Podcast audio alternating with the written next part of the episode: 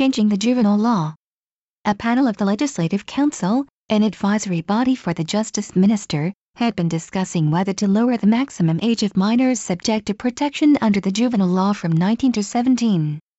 An amendment to lower this age threshold would have a major impact on rehabilitation programs for youth who have committed a criminal offense. The panel should proceed with utmost care in this discussion. A 2015 amendment to the Public Offices Election Law that lowered the voting age from 20 to 18 from June last year, and a government plan to revise the civil code to lower the legal age of adulthood to 18, have touched off moves to lower the maximum of age for protection under the juvenile law as well.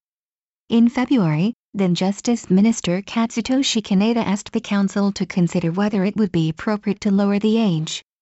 Instead of seeking punishment for minors, the juvenile law aims to help them become productive members of society through educational support. Proponents of lowering the age of minors covered by the juvenile law appear to think that such an amendment would serve as a deterrent against youth crime. There is a belief that some minors commit offenses fully aware that they won't be held criminally responsible and instead will be protected by the juvenile law. It should be noted, however, that education and guidance provided by juvenile reformatories and other facilities play an important role in rehabilitating young offenders. During hearings by the panel, experts from those facilities said the current system that places emphasis on education aimed at rehabilitation of minor offenders is working effectively. Members of the panel should not forget the significance of the programs provided by these facilities.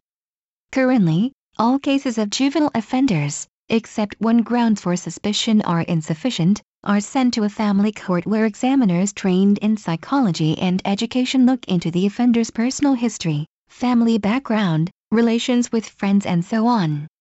Offenders deemed at risk of fleeing before the family court procedure starts are sent to juvenile classification facilities for examination by experts there. On the basis of these findings, the family court decides what custodial measures should be taken. Offenders sent to a juvenile reformatory are subject to education and guidance programs for rehabilitation. Those put on probation or provisionally released from the reformatory receive counseling from probation officers. While heinous crimes committed by minors are often cited in arguments for amending the juvenile law, there are exceptions built into the system for when minors commit serious offenses. By taking the nature of the crime and mitigating circumstances into account, family courts can send minors 14 or older to public prosecutors to face criminal procedures.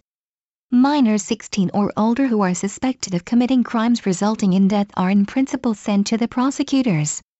If the maximum age for protection under the juvenile law is lowered to 17, indictments of youth aged 18 or 19 who commit minor offenses, such as shoplifting or stealing bicycles, which constitute a large portion of juveniles' crimes, would likely be suspended.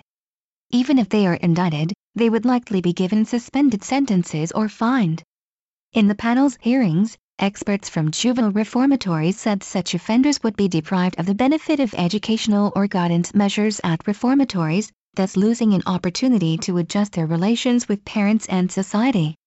Probation officers said that if youths aged 18 or 19 are placed on probation under criminal proceedings, the officers won't be able to obtain pertinent information on the youth from family courts, making it difficult for them to give proper guidance to offenders.